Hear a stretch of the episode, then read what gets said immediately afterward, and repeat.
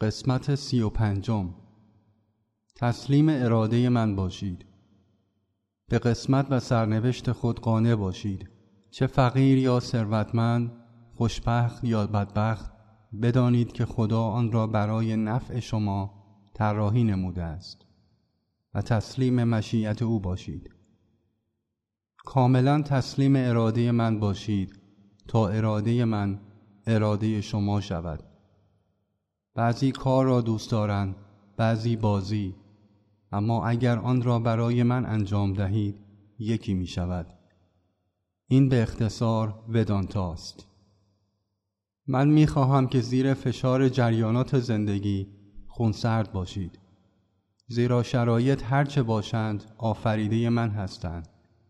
اگر قسمت و سرنوشت خود را با صبر و قناعت تحمل کرده و آن را خواست خدا بدانید خدا را دوست می دارید.